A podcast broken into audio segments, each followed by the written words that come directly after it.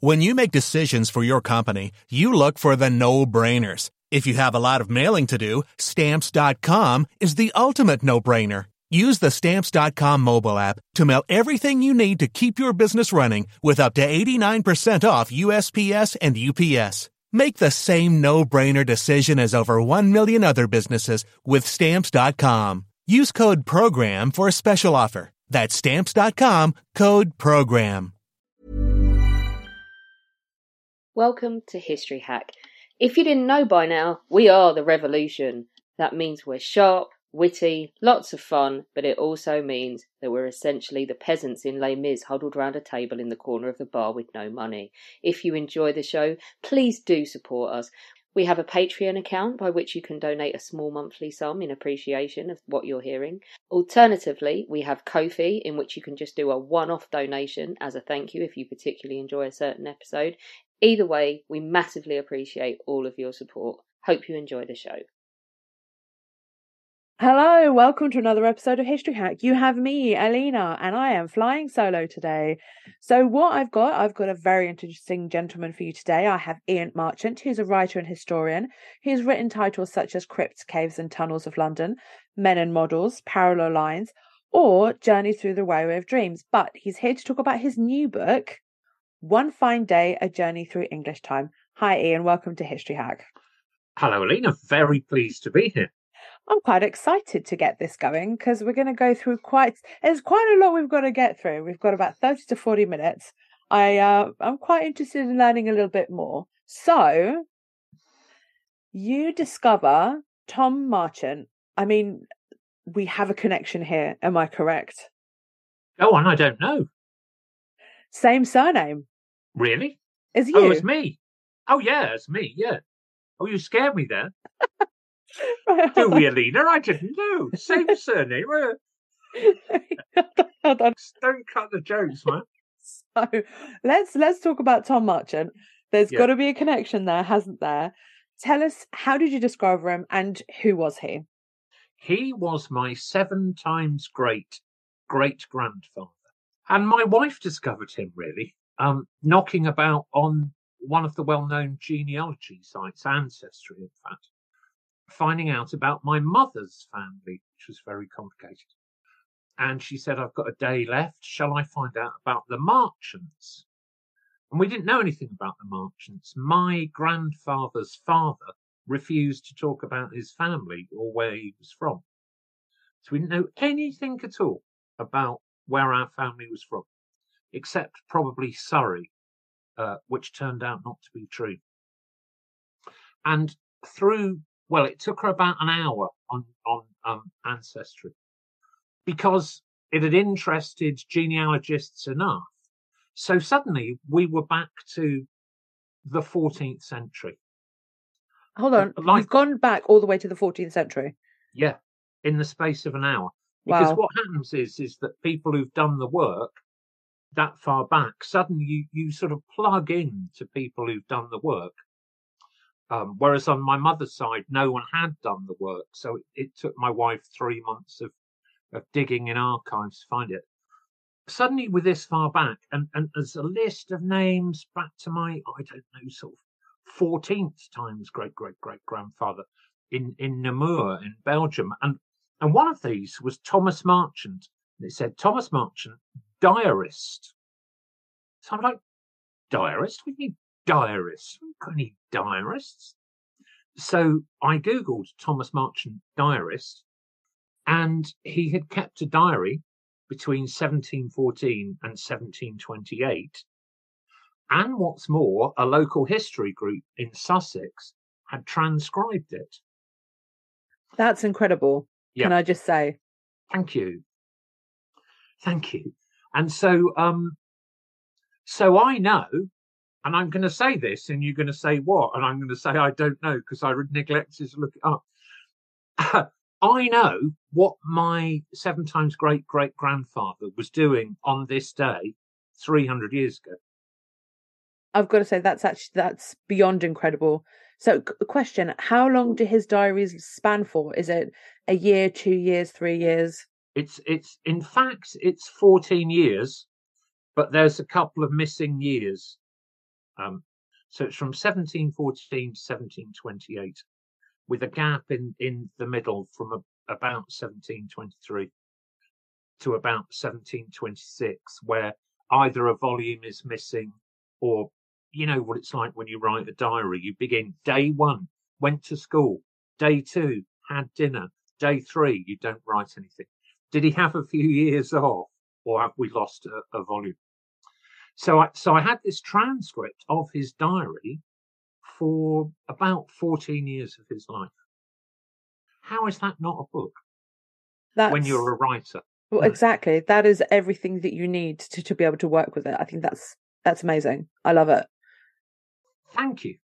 And and because and before that, the genealogy took us back to Belgium, uh, to Namur in Belgium. And I, I thought, well, what, you know, why did we? Oh, I should say, Alina, that during the course of the thing, we became we. we became family. You, you know, he is. He is your family at the end of the my day. My direct, absolutely, he- absolutely, he's my direct, direct ancestor. So I found out as well how we came to be in Sussex as well, from Belgium, what it was that that drew us to Sussex. That's really interesting. I admire that such things exist in family lines, and especially for a writer. I have the diaries of my great grandfather from the Second World War. So Yeah. for me, that's a gold mine. That's everything. I could quite easily, which I'm hoping to do, is to publish the direct sort of exact. um, So I'm looking at the word in English testimonies, as in documents. That's the word I was looking for. Yeah. So the exact documents just translated into English to be able to give other people an opportunity to be able to study it. But I, I think I'm going to have to have a look at these diaries because they're online, aren't they? You can buy them. Oh, If- amazing. Yeah, I know you don't do sort of video, but but but there it is. It's called A Fine Day in Hurstpierpoint: The Diary of Thomas Marchant, 1714 1728. Oh, fabulous. I, I envy you because, as I say, we'd completely lost contact with this history. We had no idea that where we were from. We had no idea that we were a gentry family. You know, we thought we were a load of Herberts, as, as we, you know, load, why, how I chatted, all that from Surrey. Well, Yeah, clearly not. And you've got to start speaking with that RP accent, darling. I have, yes. So Yes. let's talk about this method here, which is, I'm assuming I'm going to pronounce it correctly, which is the Walloon method. Is that correct? Walloon- Yes, it is. Yeah. Okay, so tell us about the Walloon method. Method. What is it, and why is it so important to this narrative? Okay. So I, when I, at school, I did um, the Industrial Revolution for because I'm very old. I'm 65 tomorrow. I'm just- I'm so- I'm just- I did O levels, right? I did O. le- Can you imagine O levels? And um, we did the Industrial Revolution, and and the narrative is is that blast furnaces started in Shropshire in kind of 1709, something like that. And Abraham Darby the first started using blast furnaces. What Abraham Darby did was start to use coke in blast furnaces. Blast furnaces had been in England for about 200 years before that, since about 1490, uh, between 1490 and 1500. And they'd been brought over from Wallonia, which, which is the French speaking part of Belgium, by a series of craftsmen who brought to England the Walloon method of making iron which changes the world, changes the world profoundly because blast furnaces produce molten metal. Before blast furnaces, iron is made in what's called a bloomery. Um, and so you can only make it in small amounts, um, and it's difficult to make. And it's amazing that I've got a girlfriend, really, because I spent so much time on Facebook looking at films of people making iron in bloomeries. Listen, we Because- all have our own quirks. Don't worry, man. you're not the No, only no. one. yeah. So I, I kind of looked at this stuff, it, and people still do it and try to work out how it was done for thousands of years. Two or three thousand years, it was made in small amounts in a bloomery. A blast furnace allows water powered bellows to go to blast air in, into the blast furnace so that it runs molten. The Walloon method, which is which is you know give and take the sort of thing that we use now, put a hole in the side of the furnace called a forehearth, and from that you could extract the slag, or as they say in EastEnders, slag. Oh yeah, the schlag. You're a slag, mate. Yeah. Funnily enough, I was using that word the other day to try and explain it to an American, and it did not go down well. Did it Anyway. not know? Yeah. so you could take the slag out, which means that for the first time, the blast furnace could run full time. And it was being made in Belgium. And the reason that about 300 families, including the, the Marchants, the de Marchants, as we were, were invited to England from about 1500 on was by Henry VII. And he invited us because we knew how to make immense amounts of molten iron, which is what you need to make cannon, pellets, cannonball. So, so we, if you like, were an immigrant family who came to England in about 1500 with this new method of making iron in order to arm the British state. And, and there are historians who say, okay, this is the opening moment of the Industrial Revolution in this country and the opening moment of the moment where England, and you know, it is an English thing, England moves from being a largely self sufficient country to being one that starts to export its goods and to enforce, if you like, its power in the world. Because suddenly it's joined the ranks of countries that have artillery and artillery weapon, which up until then would have been, you know, the Ottomans, the Burgundians, the French. Henry VII had seen cannon at work when he was in exile in Rouen, waiting to come back and give it to Richard III before he was buried in the visitor car park at Leicester Cathedral. And, and so that's why we came. We came as part of the arms trade. I love this. You're this. welcome. I no, I love this. It, your family has had, and and by the way, this is all happening just because your wife went on onto genealogy and and and worked in it for a few hours. Yeah. Where um, uh, my mind is blown. Your family is part of this huge revolution, this huge action, this huge moving forward of of Great Britain. Y- yes. It'd be very, you know, th- but but we're really lucky. We're what we can draw this line because of things like ancestry, because the records were there, because historians have been interested. How many other families could say the same? Lots. Not very many. No, no, but they don't know. Ah, no, that's true. Do you know what I mean? That's very mm. true. No, you're right because we found out and and the other thing that of course i brought to it was you know m- my training as a historian. And and and the ability of a historian or at least the kind of historian i am to go hang on if a then b then c then d then e to be a generalist to draw that big picture. So my my wife i i don't give too much credit to my wife alina for Oh, goodness sakes you have to give some credit to your wife. It's she did all the work. she, she found out all the stuff, but you bring along as well that kind of wanting to make connections and to go, hang on, there's a kind of story. So actually, people I was at school with, I was at school with a family called the Honeyballs, and um, lovely name, another of the families who, who came over. Uh, my, neighbour here in Mid Wales is a bloke called uh, Glenn Duggan.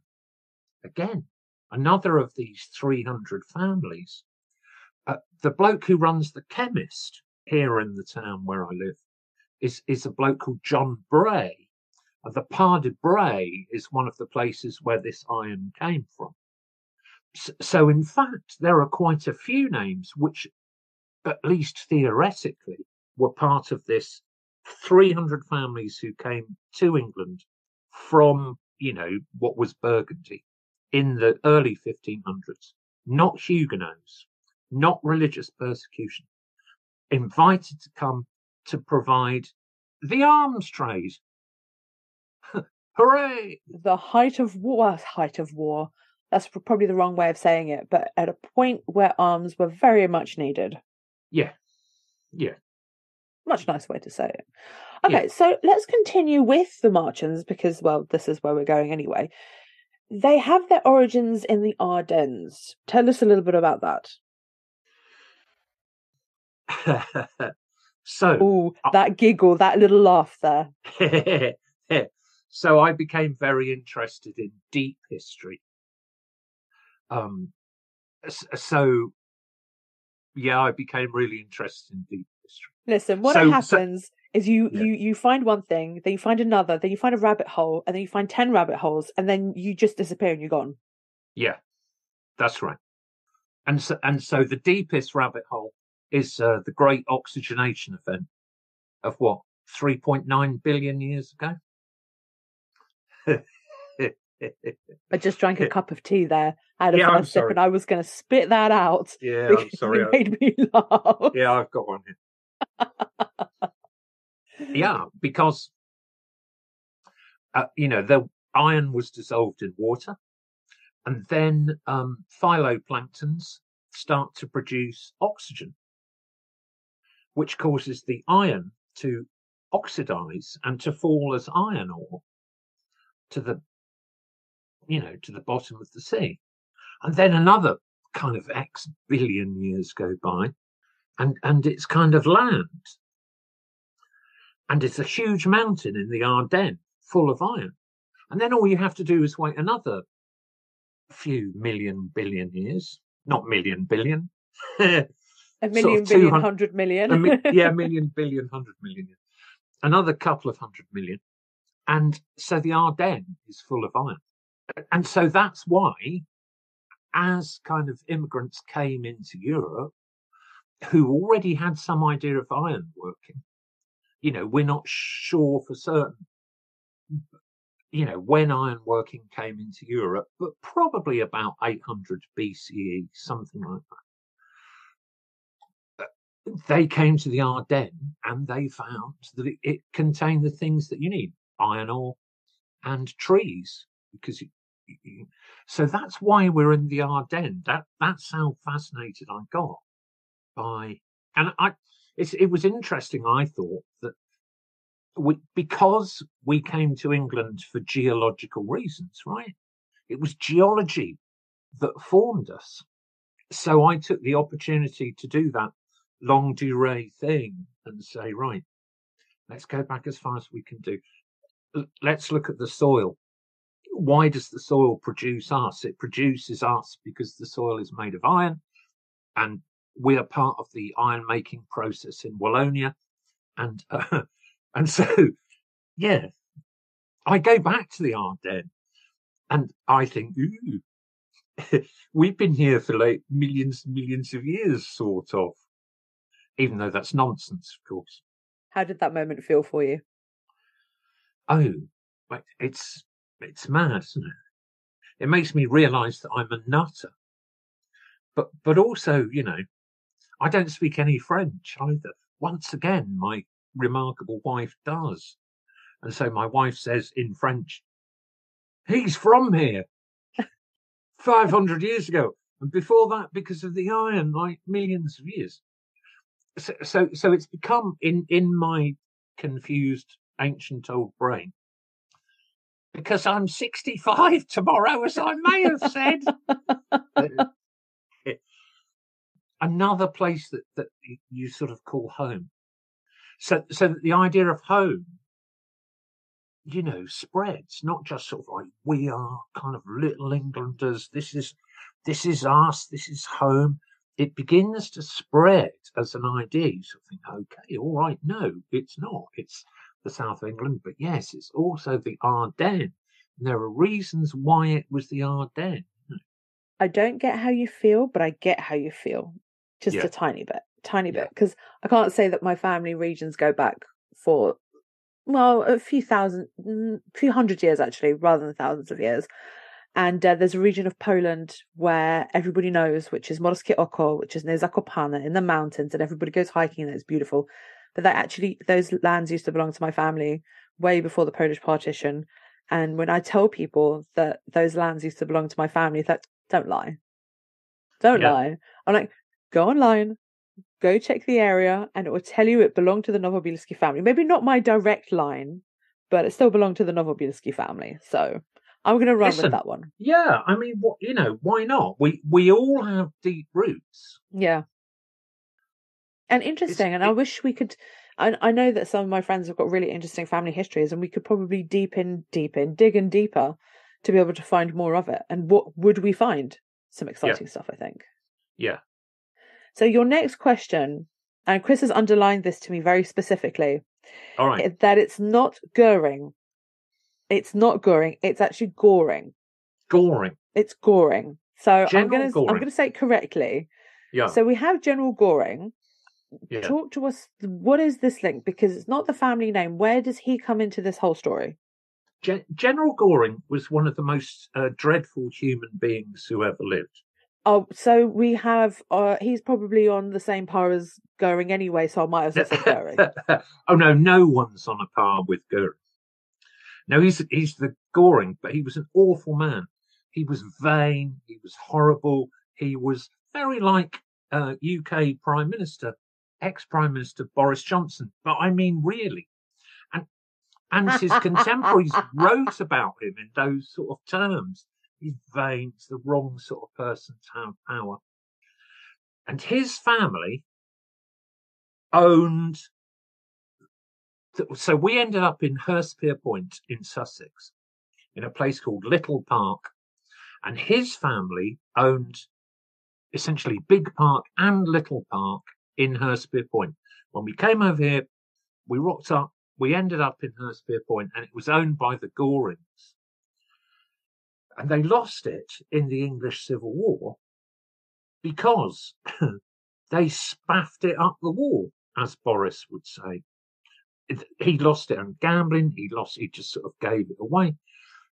By the kind of end of the Civil War, he he'd lost everything.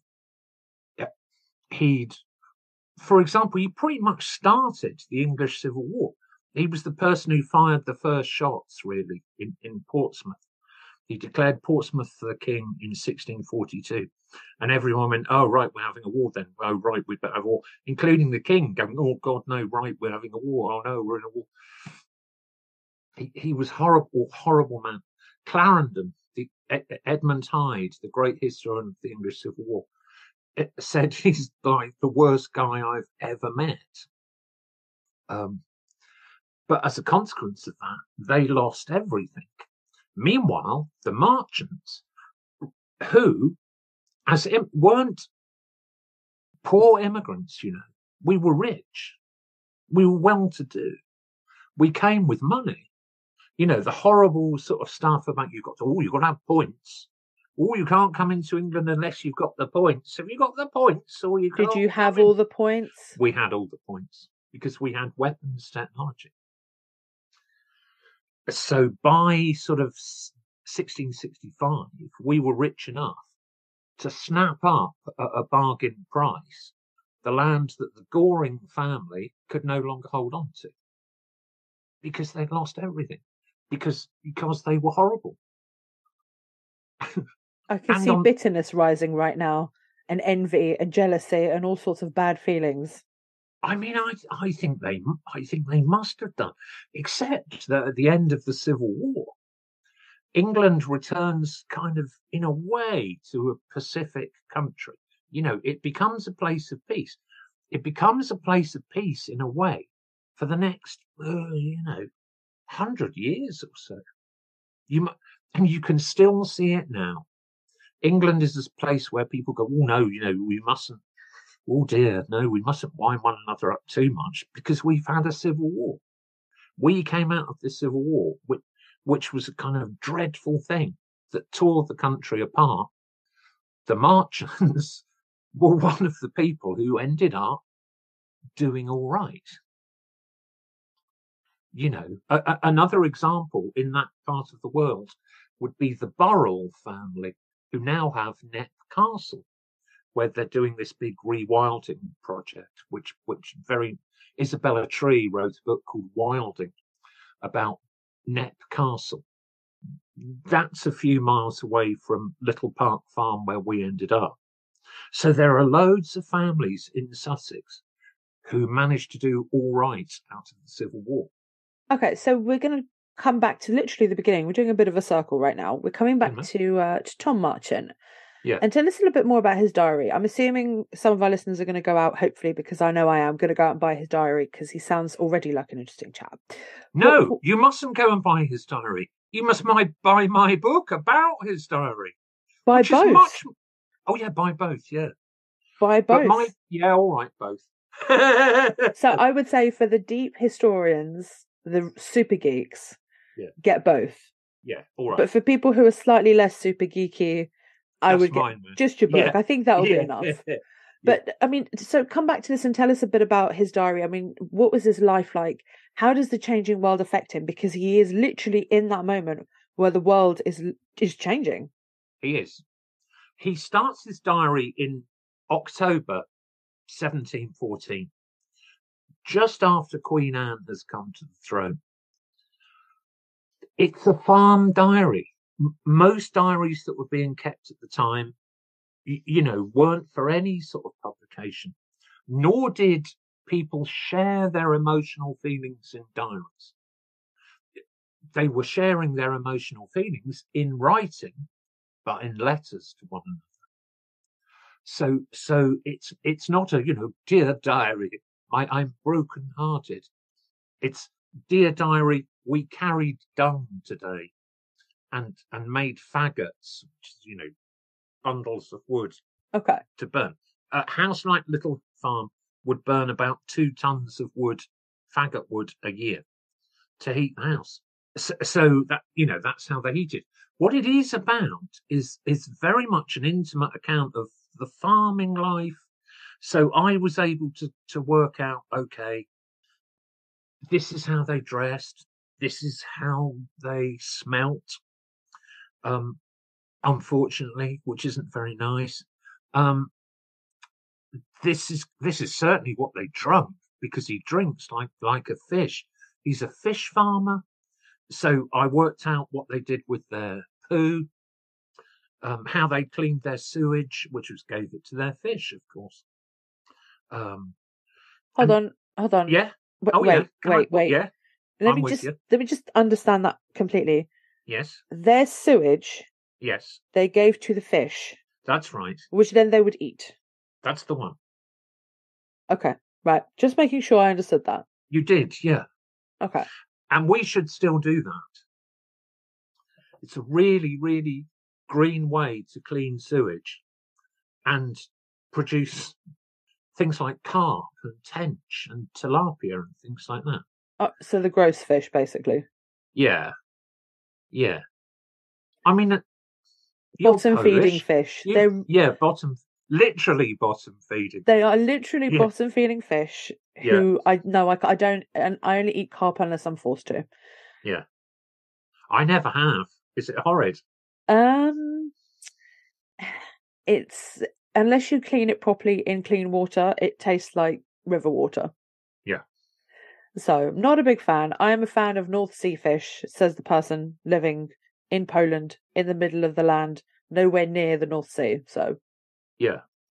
So, so, so I could work out, you know, that's how they, I, I worked out where their underpants came from because they grew flax. And I knew that they were growing flax for fiber because he says we pulled flax. If you cut flax, that's always for seed. If you pull flax, that's always for fiber. They're pulling flax, they're producing flax. They grew their own underpants. Um, and so it's those kind of day to day things that I was able to sort of work out. You have to bring historical knowledge.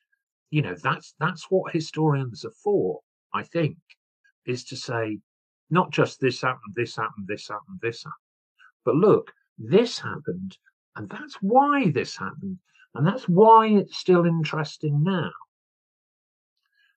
I agree. I really agree. And you found minute details that we would not necessarily think about. So when we learn about the past, usually it's a king or a queen or the rich or someone scandalous, but you're digging into something of the everyday, more or less everyday type of person. How did they live? How did they sleep? You, like you said, they grew their own underpants, literally. Yeah, they did. And I'm very similar in this sense, where I look at the what was the weather like? How did the weather affect this event? Was it rainy? Was it hot? Was it uh, you know, similar small details that just make the scene different.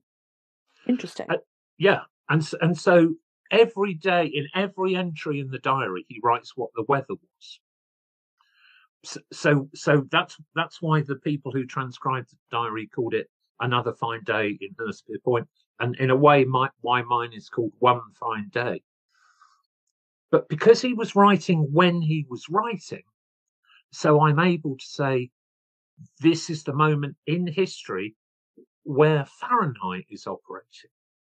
So when he says it's a warm day, it's about the period that Fahrenheit has invented the mercury and glass thermometer and come up with his scale.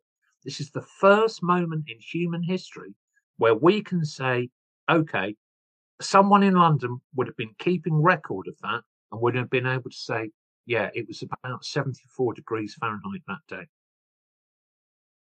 You, um, you, yeah. Uh, sorry to interrupt, but Tom also witness he witnesses an important event in social history, doesn't he? Yeah, he does. Are you ready for this? Um, are you going to blow my mind? Chum. Yeah. Well, I don't know. I might just be able to sort of bore you utterly. The history of cricket is continuous from 1717 to the present day because of Marchant's diary. He's there are 27 entries in his diary about cricket, and so he's he's pretty much the first name that we can name in the history of cricket, and say, okay, cricket was being played in this place at this time, village cricket in Sussex. That's the thing that he's still remembered for in social history. So books on the history of cricket all start with Marchant's diary.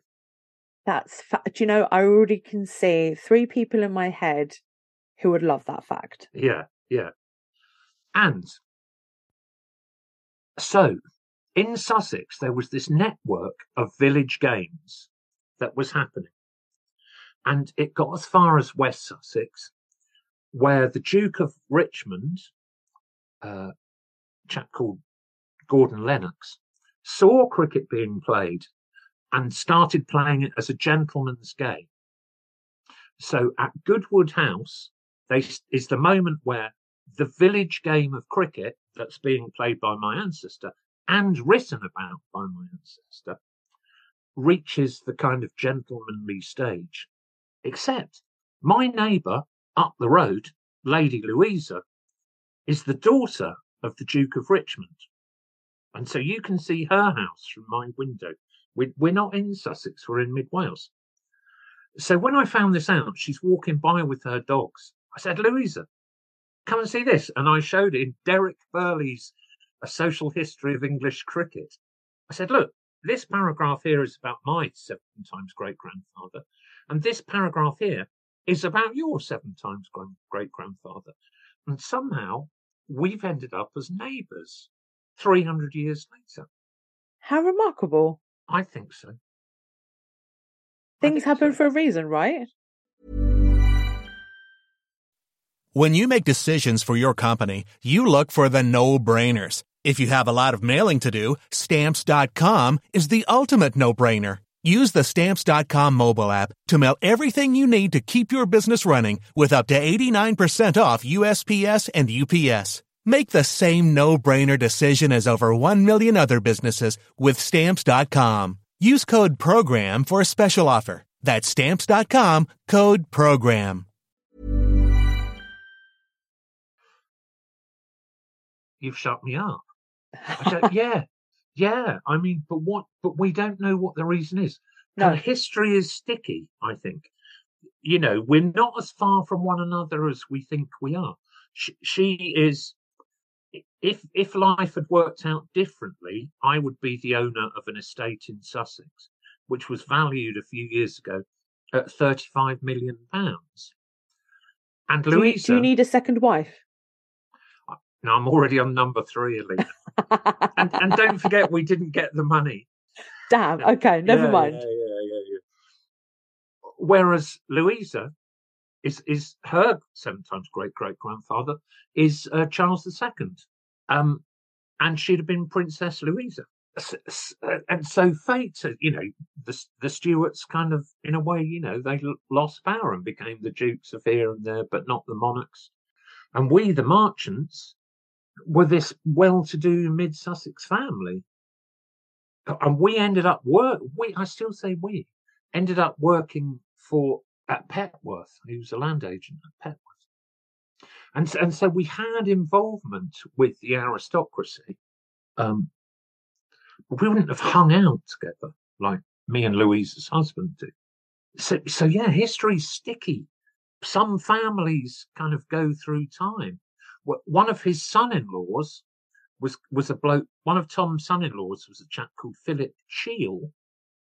My granddad's building partner was called Mister Cheel. Three hundred years apart. Can I just say, Yeah, this coincidence thing is true and it's real. yeah, I'm going to give you very, very, very briefly. Both my great grandfathers, from Yeah. the Novobilski side and from the Langner side, the guy who was in the sec, both both were in the Second World War. They met in the First World War, in the same platoon.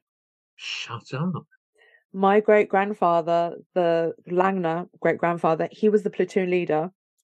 And when my grandfather uh, Novobilski was dying, he refused to have anybody by him by his bedside except for my mother, because she was the daughter of well, by the time he he retired, uh, General Władysław Langner, because of that's how much respect he had for him. How That's weird! amazing. That's amazing. And then my parents got married, so that that really ticked all the boxes. Yeah. So I, so I don't really believe, I suppose, in coincidences. You know, we, we're we're all we're locals, we're neighbours. We're just lose track of that sometimes. You, you, you know, some some locals, some neighbourliness can be traced back, like for me and Louisa, three hundred years, like for you, back to the First World War. So I've got a question for you. Do you drink? Oh, my friend. Oh, my friend. Did I? Did you? Okay. Yeah, I know I know that Alex, so my other podcasting partner, my partner in crime, uh, she's a big gin drinker and she's gonna be really gutted that we're asking a gin question and she is not here to hear it. Yeah. So talk us through how gin fits into all all of this. So this period, 1714, 1728, is, is the moment that the four course rotation uh, uh, arrives in, in England from Flanders. And I, I trace the, the kind of routes by which the idea comes into England. And um, so the agricultural revolution in England fills people with misery. And the only they are no, the only thing they know about it is that Jethro Tull invented the seed drill, and they only know that because he's got a stupid name and there was a band called Jethro Tull. But it is my view that the four course rotation would be a loads better band name, and the four course it really would. You know, we're a sort of hit, you know, tight harmony. You know, we're There's we're, still time. There's still we're time. like Silk Sonic, you know, we're, we're doing kind of, and I keep the door open. Anyway, the four course rotation. This is the time where it arrives in England. Previously, you only have the three course rotation, which, which is legume or clover, which is, um, oat or barley, or if you live on fertile soil, wheat, and then a field fallow. Four course rotation means that all of the land becomes productive at the same time. And so you have put into the rotation wheat, turnips, legume, and barley. Turnips, uh, uh, which oh, turnips are funny. Turnips are really important part of the four course rotation because it, it means nutrients are being brought up further in the soil. People don't necessarily eat the turnips, but they give it to their livestock. So, a hundred years later, after Tom, as the industrial revolution takes off, everybody is there's more food available. It means that you can do wheat every four years. You can maybe even have a wheat field going on. So bread becomes cheaper and more easily available. And in the four course rotation is barley. Now, gin, which arrives in this country with King William III, 1688, because it comes across from Holland. It wasn't made here at all. No, no, no, no. G- gin comes from um, the Low Countries, probably from Netherlands. The world's oldest gin distillery is the Bols um, distillery outside Amsterdam. Gin comes over here uh, in about 1688, and William brings it. And William also brings war with France. So no one's allowed to drink brandy anymore. Not many people did drink distilled stuff, actually. Brandy was mostly for medicinal purposes. He rocks up and says, "Yo, I can't do a Dutch accent. Sure, hi. Have a gin, you know, it's cool. Yeah, you know what I mean? Look at my new guitar. Yeah, sure, good gin. it's cheap to make. It's made from barley. There's a, there's a, a superfluity of barley because you can now put it into the into the rotation. It's good for military purposes. Dutch courage, right? You know, you you, have a nip um, he's allowed it to be outside the licensing system.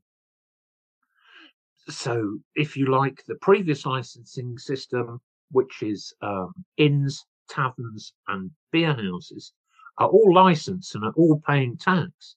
But gin is tax free. Yeah, man. That's why you have the great sort of Hogarth's Gin Lane Everyone is lying about in the street, a little bit the worse for wear. Gin sweeps through England like this kind of terrible disease, like the opioid problem in, um, in the States at the moment. That was gin, drunk for a penny, dead drunk for tuppence. It, it, it, and it was it was the, the consolation of the poor. Its its character changes when it meets um, tonic water in in India, right? When you go to India, the the, the, the Raj, because they're all getting malaria, they have to drink tonic water because it's got quinine in, and quinine is horrible. And they discovered the best thing for it is gin. And so gin, by the end of the 19th century, is a very posh drink. And, and so it sort of maps the class history. Now, what is gin? I mean, it's this extraordinary stuff that, that that's that's you know that's everywhere. You know, you turn the corner and you've got an artisanal gin distillery. Like it's like all over the place. But it starts at this moment in the early 18th century, where William is encouraging the growing of barley because that's in the four course rotation. And you've got a surplus of barley, and gin is the thing that it turns into. That's quite interesting. I never knew there was so much history to gin. I mean, I'm a vodka drinker personally, because obviously the Poles created vodka, not the Russians or the Finnish. Yeah. But it's it's the same thing. The, I mean, the difference is is is that um, gin has flavouring in it. Most famously, juniper, which is where Geneva, which is where the name comes, and and, and vodka didn't. No comment. The same thing. No comment. They're the same thing. Whiskey's the same thing, really. Whiskey's just vodka that's been put in a sherry barrel and left for four years. Oh, I don't know. years. Some people might get very annoyed with that. No, I'm kidding. I'm kidding. write out, you know, I'm prepared to have people write in. Let's let's, Uh, let's poke the bear. Right, Yeah. okay, let's come back to Tom because he not only writes about what he does every day, so from the fishing to uh, his pants, obviously. Yeah, He also writes about politics in his diary. Tell us a little bit about that. What does he think of the politics of that di- that time? So this is the period of the first Jacobite rebellion. So, so as you come out of the Civil War, you know, the war doesn't just end and everything is restored and everything's lovely. It- you know, this, no, not at all. James II is forced out because he's a Catholic. And if there's one thing you can't be, if you're the King of England, is a Catholic. That's still the law. You cannot be a Catholic and the monarch of England. In fact, you have to be, in order to be the monarch, descended from the Electress Sophia of Hanover by law. You have to be a descendant of the Electress Sophia of Hanover. But a British monarch is anointed by God. Oh, yeah, no, of course. And that's why on our coins it says DGFD. You know, on all our coins, it, it, it, it will say Charles III, Rex, um, by the grace of God, defender of the faith, or the other way around. By Charles III, King, defender of the faith, by the grace of God, by the grace of God. Monarchs are anointed by God. I'm pausing because it's it's beyond belief, but it's true. He will be anointed. There was some fantastic stuff in the Daily Mail recently, which said because they've just made the anointing oil for the coronation, and they and the Daily Mail said it's going to be vegan. I'm sorry, what? It's going to be vegan. I see you adjusting your headphones.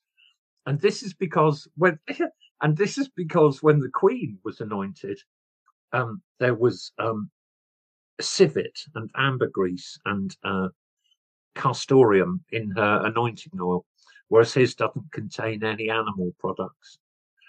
It's fantastic the way the Mail can get on their high horse about anything. Vegan anointing oil, whatever next. Vegan money. Yep, whatever next, mate.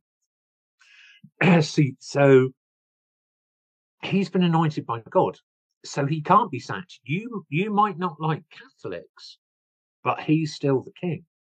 Whatever you say, he's been anointed by God, and you have sworn allegiance to him. And to some extent, his successors, uh, you know, Queen Anne in particular.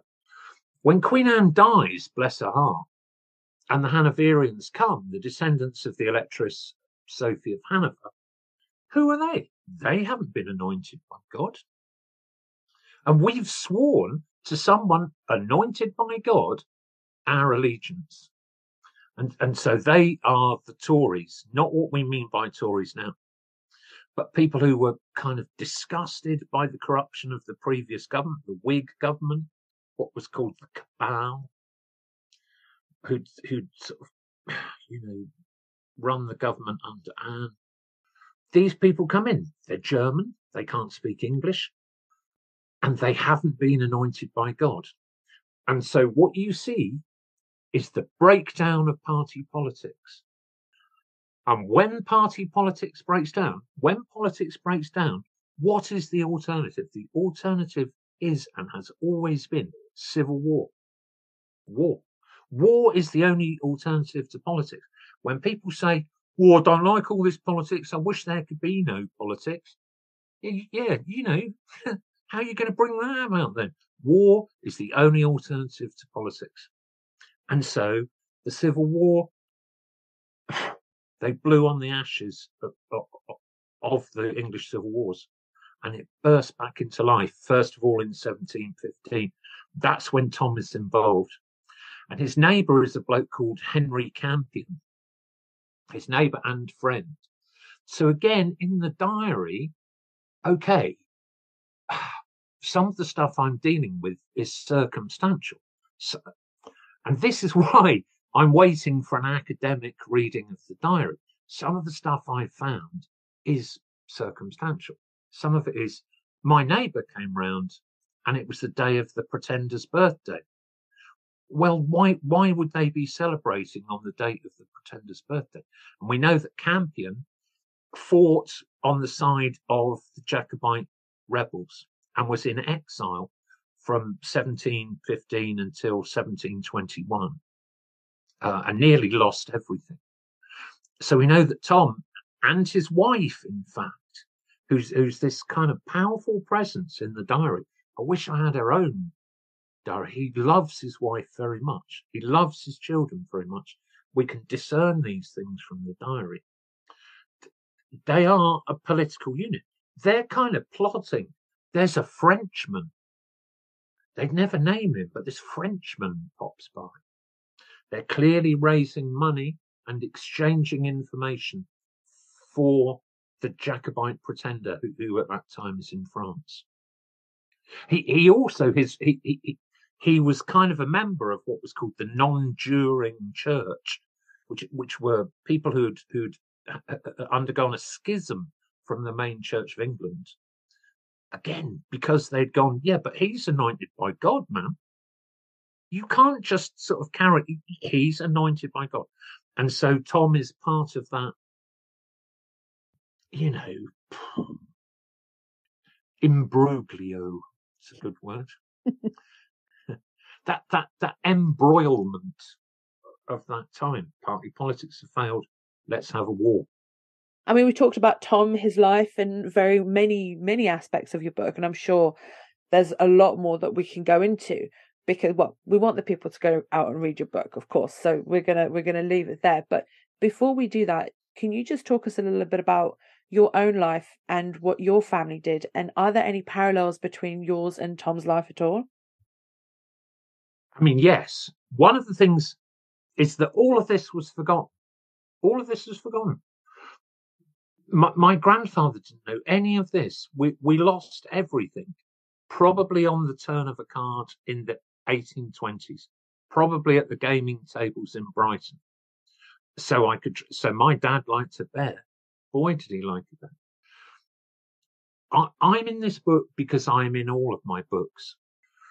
Um, the diary awaits a full academic reading, and this is the reading of a loving great great great, grandson.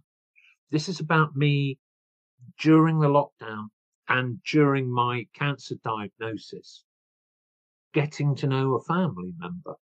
It, it, he was my companion. He was with me during lockdown. So he'd be saying, Oh, I'm off, you know, I've got to move dung about and move fish about, and we're making faggots, and I'm having dinner with Henry Campion. I, I was locked in with my wife and stepdaughter at the same time that I'd had a cancer diagnosis and, and sort of begun that process. I mean, one of the most fascinating entries in the diary is in 1727. He writes, Henry Campion has gone to London to get the smallpox. So, yeah, so we know that Henry Campion is one of the very first people to get inoculated against smallpox. Forget all the stuff about Edward Jenner.